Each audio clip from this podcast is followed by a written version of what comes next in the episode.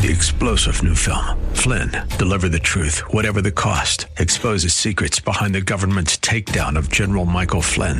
Flynn knew what the intel world had been up to. He ordered the first audit of the use of contractors. This set off alarm bells. He told the truth. He was the most dangerous person for Donald Trump to hire. They had to get rid of Flynn. Flynn, Deliver the Truth, Whatever the Cost. Available now. Watch it today. Go to Salem Now dot com. Salem Now dot com.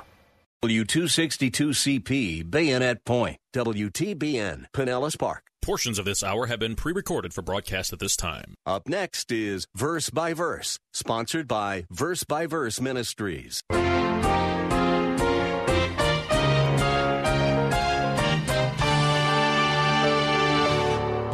So there is a type of righteousness that's unacceptable to God.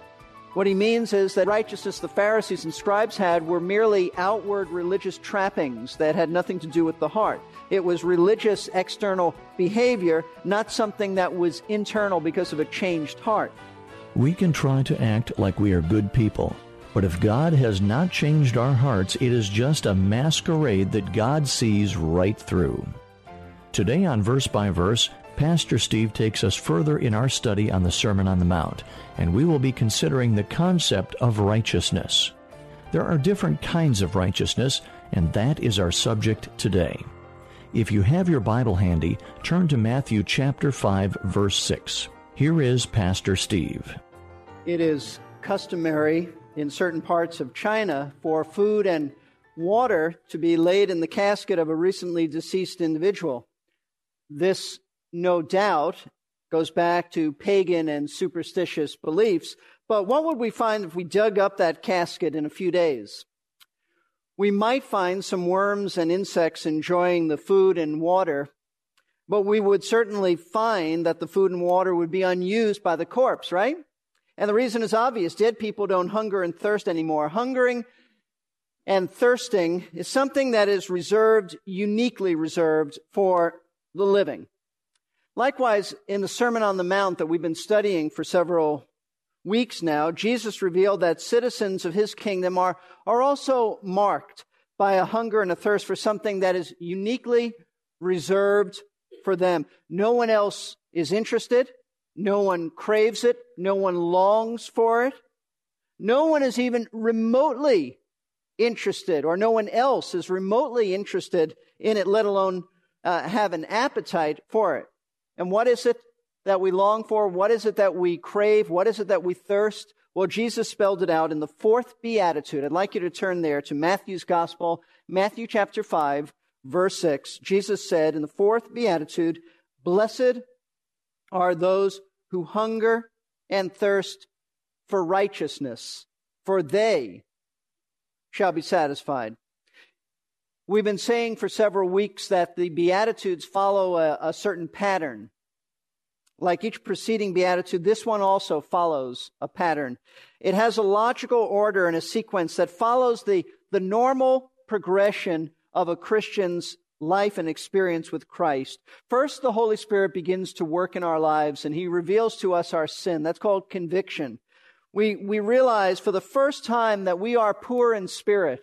That, that we're not just poor spiritually, we're, we're dirt poor spiritually. We have nothing, poverty-stricken, destitute sinners. We have absolutely no righteousness, no merit to present ourselves to God. And once we realize this, and that's why the first Beatitude says, "Blessed are the poor in spirit." But once we recognize this, we move to the second Beatitude, and that is we mourn over our sin. The second Beatitude is about grieving. Verse uh, verse four, "Blessed are those who mourn, for they shall be comforted." We mourn over our sins. We grieve over our sins because we realize that we're not just a little sinful. We're totally sinful. We're dominated by sin. We're slaves to sin. There's a, a total corruption of heart. There's a total wickedness in our lives, and, and it impacts and permeates and infects every area of our lives, as well as every relationship that we have in life.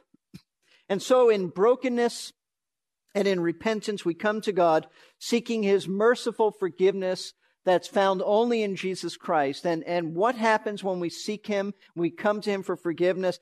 He grants us that forgiveness. He'll never turn us away because Jesus himself said in John six thirty-seven, all that the Father gives to me will come to me. And he who comes to me, I will never cast away. And in the Greek language, that's very emphatic. I will never, ever, ever cast away. There's not even a thought of that. And so that's how we enter the kingdom of heaven. We we humble ourselves. We come with crushed hearts, broken hearts, bowing low before Christ as King, admitting that we are vile sinners, wretched people who deserve only the eternal wrath and judgment of God. Now, all of this is quite humbling.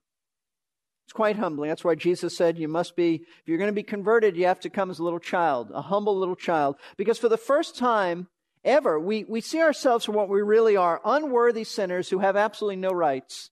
No rights at all. We deserve nothing but hell itself. Therefore, one of the initial fruits of salvation is that we stop insisting on getting our way.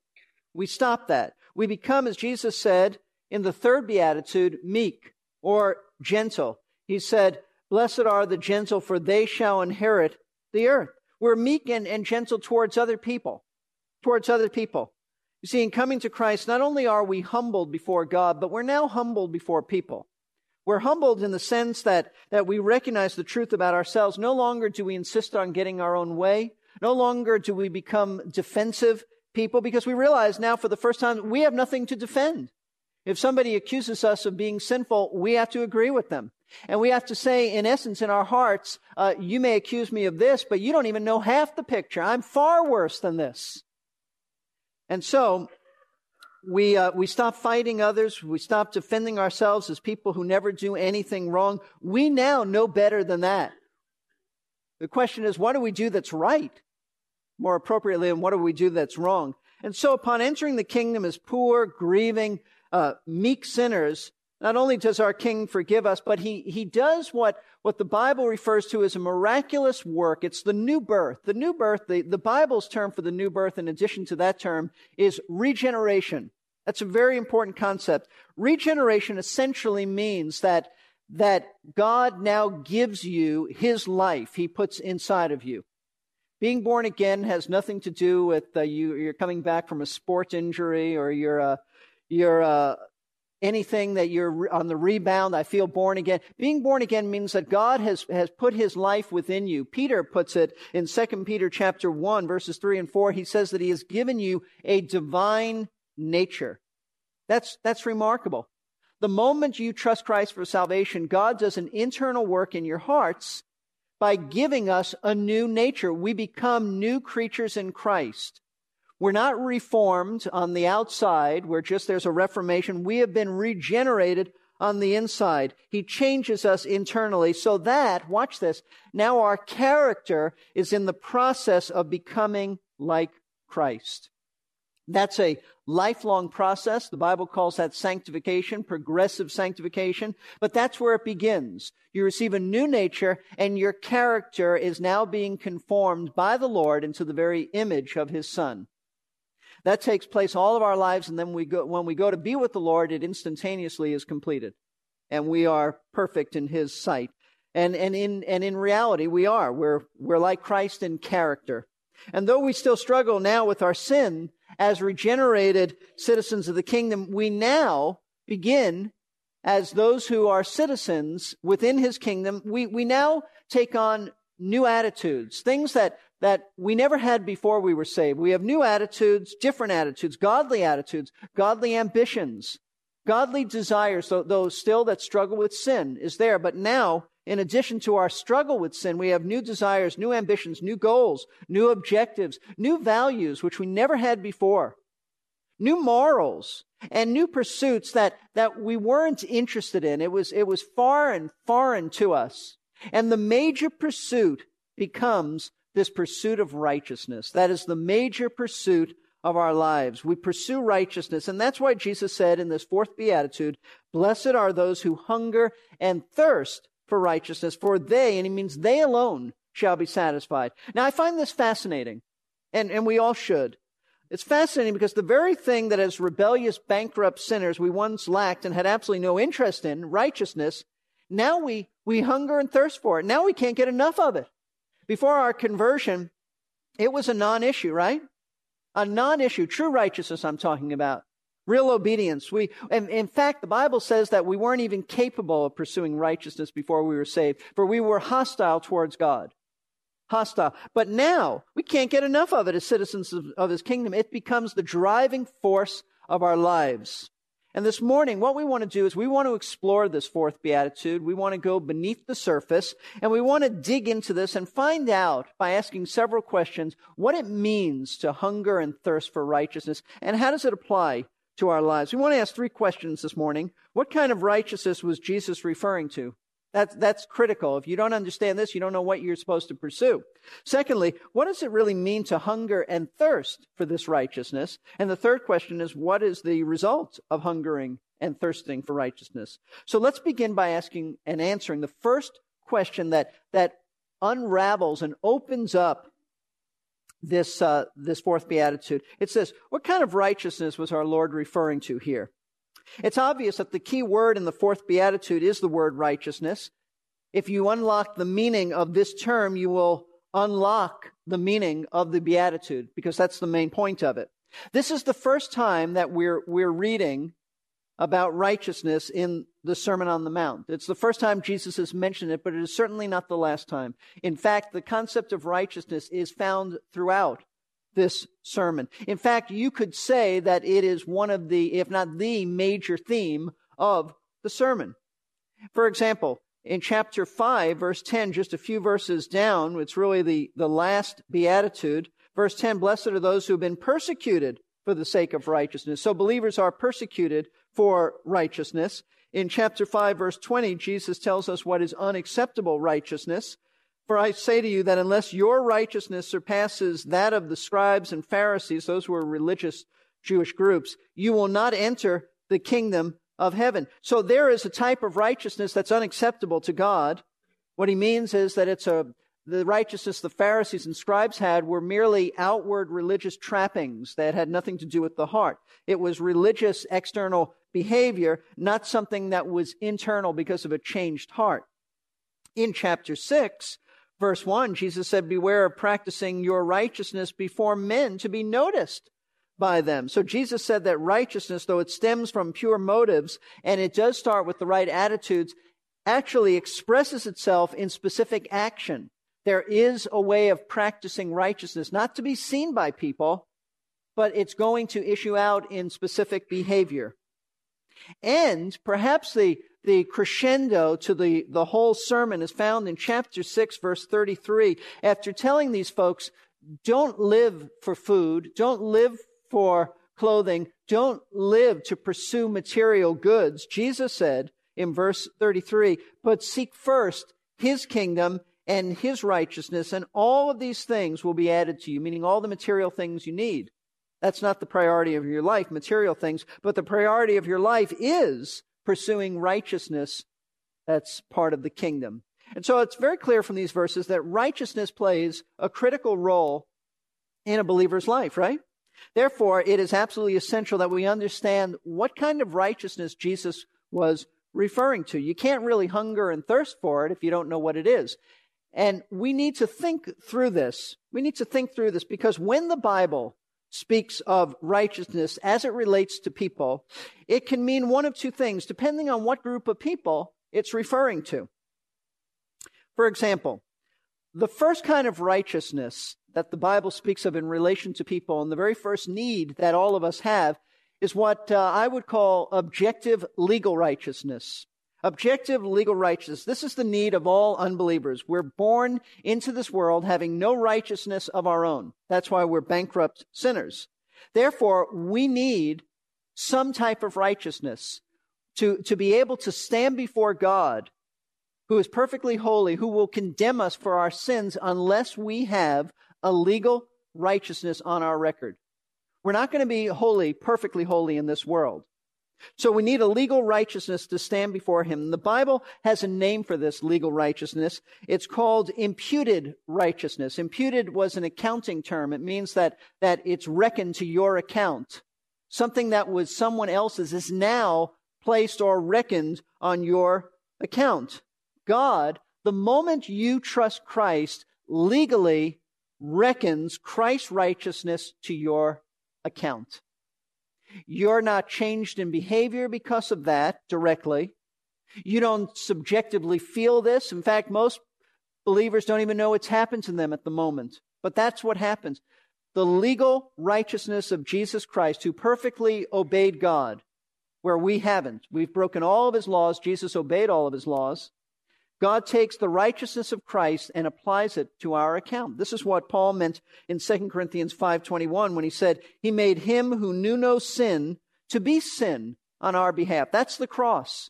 Jesus Christ, in dying on the cross, was, was being made sin on our behalf. He was dying for, for the sins of his people. And the Bible says that when his people, when we individually come to him, here's what happens, so that we might become the righteousness of God in him. He took our sins on the cross and he gives us his righteousness in a legal sense. Another name for this legal transaction is called justification. Justification means that God declares the guilty sinner righteous. It doesn't mean that we are righteous in the way we behave, but he declares us righteous. That's a legal righteousness. That's a legal transaction. Whether you feel like that's happened in your life as a believer or not, it has happened. It is something that God does on our behalf. This is this is critical. I, I believe it's so critical because most of the time when we present the gospel to people, we, we leave this out. We tell them they, they can have their sins forgiven, and that's right. And we tell them they need to be born again, and that's right. But very rarely do we present the gospel the way the Apostle Paul did. And the way Paul did is by showing people that they have no righteousness before a holy God. And then he presented the legal righteousness of Jesus Christ. It's found, for, for example, it's the heart of, of Paul's letter to the Romans. Let's look at Romans chapter three. Romans chapter three is so, um, so very important. Paul has been building a case from the very first start of his letter to the Romans to declare that everyone is sinful before a holy God, a perfectly righteous God. And then he says in verse twenty-one of Romans three, but now apart from the law, the righteousness of God has been manifested, meaning that, that you can't get this by keeping the law. No one gets this righteousness because he's kept the law, because nobody has kept the law. He said it's being witnessed by the law and the prophets, meaning the Old Testament spoke of this. This isn't a New Testament doctrine alone, but it's an Old Testament doctrine amplified in the New Testament. And he explains, verse twenty-two, even the righteousness of God through faith in Jesus Christ for all those who believe, for there is no distinction, for all have sinned and fall short of the glory of God. Verse twenty-four, being justified as a gift by his grace through the redemption which is in Christ Jesus. It, it simply means what we've been saying. God places the righteousness of Christ on the account of the person who trusts him. And I might add, this was the basis of, and is the basis of saving individuals today as it was in the Old Testament. They weren't saved any, any, in any different manner than, than we are. It's always been by grace through faith and God imputing his righteousness upon their account. Now, they may not have known and certainly didn't know all the details we know about Jesus Christ, but they understood that in the coming of the Messiah, there would be some provision by, by which God would take care of our sins, and they looked ahead. And one of the, the, the men, we're told, who did look ahead was Abraham. Look at chapter four. This is Paul's illustration of this great truth. In chapter four, verse one, Paul says something that went against the grain of Jewish thinking. The, the Jewish rabbis, and, and they still do this, and, and those who, who write about this will say that Abraham was a notch above everybody else, that Abraham was was saved because he was such a righteous man. That's not true. Abraham was actually, if you go back to the Old Testament, he was actually a, a pagan worshiper whom God saved. But notice chapter four, verse one. Paul says, what shall we say then? Uh, what shall we say that Abraham, our forefather, according to the flesh, has found? So, so if this salvation is by grace through faith, God puts his righteousness on our account. What about Abraham? Abraham that's so exalted. He says in verse two, for if Abraham was justified by works, then he has something to boast about. And that's true. If Abraham could stand before God and say, I have perfectly obeyed you, then the Bible says he could boast. But notice what Paul says, but not before God. Abraham can't do that. He says, what does the Scripture say? See, that settles every argument. What does the Scripture say? He goes back now to Genesis fifteen, verse six. and says that Abraham believed God and it was credited to him as righteousness. Abraham lived four hundred years before the giving of the law to Moses. He certainly couldn't be saved by the law, and he didn't keep the, the unwritten law in his heart. He believed God, and God credited to his account righteousness. And Paul says, now to the one who works, his wage is not credited as a favor, but as what's due. If you're trying to earn your salvation by good works, it's not a gift. You work for a living, they give you a paycheck, it's not a gift. You've worked for that, but that's not the way salvation is. Verse five, but to the one who does not work, but believes in him who justifies the ungodly, his faith is credited as righteousness. Folks, this is this is legal righteousness. And, and this is exactly what the Apostle Paul found in his own life. He said in Philippians chapter three that though he at one time was a self-righteous uh, Jewish religious rabbi, he gave it all up. He considered it all rubbish that he might have the righteousness of Jesus Christ on his account. But you know, sadly, to say that many people of his day, many of his contemporaries did not embrace Christ. They they tried to earn their salvation by good works, just like many people do today. I'd like you to look at Romans chapter nine. In Romans nine, verse thirty, Paul has an astounding statement. He says, what shall we say then? That Gentiles who did not pursue righteousness attained righteousness, even the righteousness which is by faith. What he's saying, he's writing in a section addressing God's dealings with the Jewish people. And he said, look, there are many Gentiles this day who have been given the righteousness of God in Christ. They weren't atta- they, they didn't attain it by their own works. They weren't interested in it, but they have it. But why do the Jewish people not have it for the most part?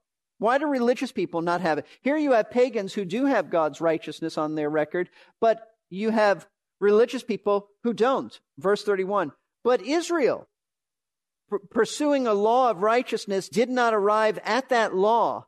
Why? Because they did not pursue it by faith, but as though it were by works. They stumbled over the stumbling stone, just as it is written, behold, I lay in Zion a stone of stumbling and a rock of offense, and he who believes in him will not be disappointed. If you wonder, why did the Jewish people of our Lord's day reject him? It's because they stumbled over this very issue. They stumbled over their need for righteousness. They, they were self-righteous. They didn't think they needed the righteousness of Christ. And they were self-righteous, and they thought that if they just kept working at it and working at it, God would let them into his kingdom on that basis. And that's why chapter ten says, brethren, my heart's desire and prayer to God for them, meaning the Jewish people, is for their salvation. Don't think that Jewish people, because God made a covenant with them, they're all going to heaven. They're not. They're not unless they trust Christ, just like anybody, just like a Gentile. And Paul prayed for their salvation because they weren't saved apart from Christ, and they're not saved apart from him. For I testify about them, he says, that they have a zeal for God. And that, and that's true. If you've ever been around, there are no Pharisees today by that name, but if you've ever been around uh, ultra-Orthodox Jewish people called the Hasidim, there is a zeal for God. There, there is an absolute zeal for God. But he says, but it's not according to not with knowledge. It's, it's not based on biblical knowledge. For not knowing about God's righteousness and seeking to establish their own, they did not subject themselves to the righteousness of God. That's, that's the issue. They did not submit themselves to God's righteousness that comes only through faith in Christ. And he says that in verse four, one of the great statements in all of Scripture, for Christ is the end of the law for righteousness to everyone who believes. A person who comes to Jesus Christ understands that they have ceased striving to be righteous, and they accept the righteousness of Christ that's given to them as a gift. That's what Paul says. So, you see, uh, many people today are just like that, trying to attain their own righteousness, and, and they will fail miserably. And if they die in that condition, they will be lost forever. The only way to be right with God is by legally receiving Christ's righteousness. We disobey completely. Jesus obeyed completely. You trust him, you get his righteousness imputed to us. That's the very foundation of the gospel. And I really believe that that ought to be emphasized when we share the gospel. I remember reading about George Whitfield, the great um, English evangelist of the uh, the Great Awakening. Uh, George Whitfield said, for years I preached that you had to be born again, but now I'm emphasizing more justification. Justification, that legal transaction. Now, that's what uh, that's the first type of righteousness that any of us need to know about, because that's how a person is saved. That legal transaction that Pastor Steve Kreloff just described is essential if we wish to gain eternal life. But is it the kind of righteousness Jesus was talking about in the Sermon on the Mount? You'll need to join us for the next Verse by Verse to find out, because our time for today has expired. Pastor Steve is the teaching pastor at Lakeside Community Chapel in Clearwater, Florida. These radio adaptations of his messages are produced by Verse by Verse Ministries and made possible by the gifts and prayers of our listeners. You can learn more about this ministry. Three-star General Michael J. Flynn, head of the Pentagon Intelligence Agency, knew all the government's dirty secrets. He was one of the most respected generals in the military. Flynn knew what the intel world had been up to. He understood its funding. He ordered the first audit of the use of contractors. This set off alarm bells.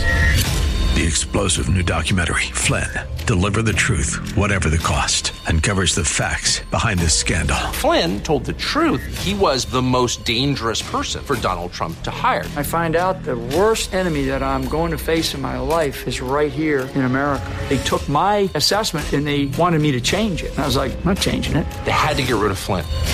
With in-depth interviews, archival footage, and never-before-seen personal records of the man behind the headlines. I just felt like I was drowning. Flynn, Deliver the Truth, Whatever the Cost. Available now. Watch it today. Go to Salem Now dot com. Salem Now dot com.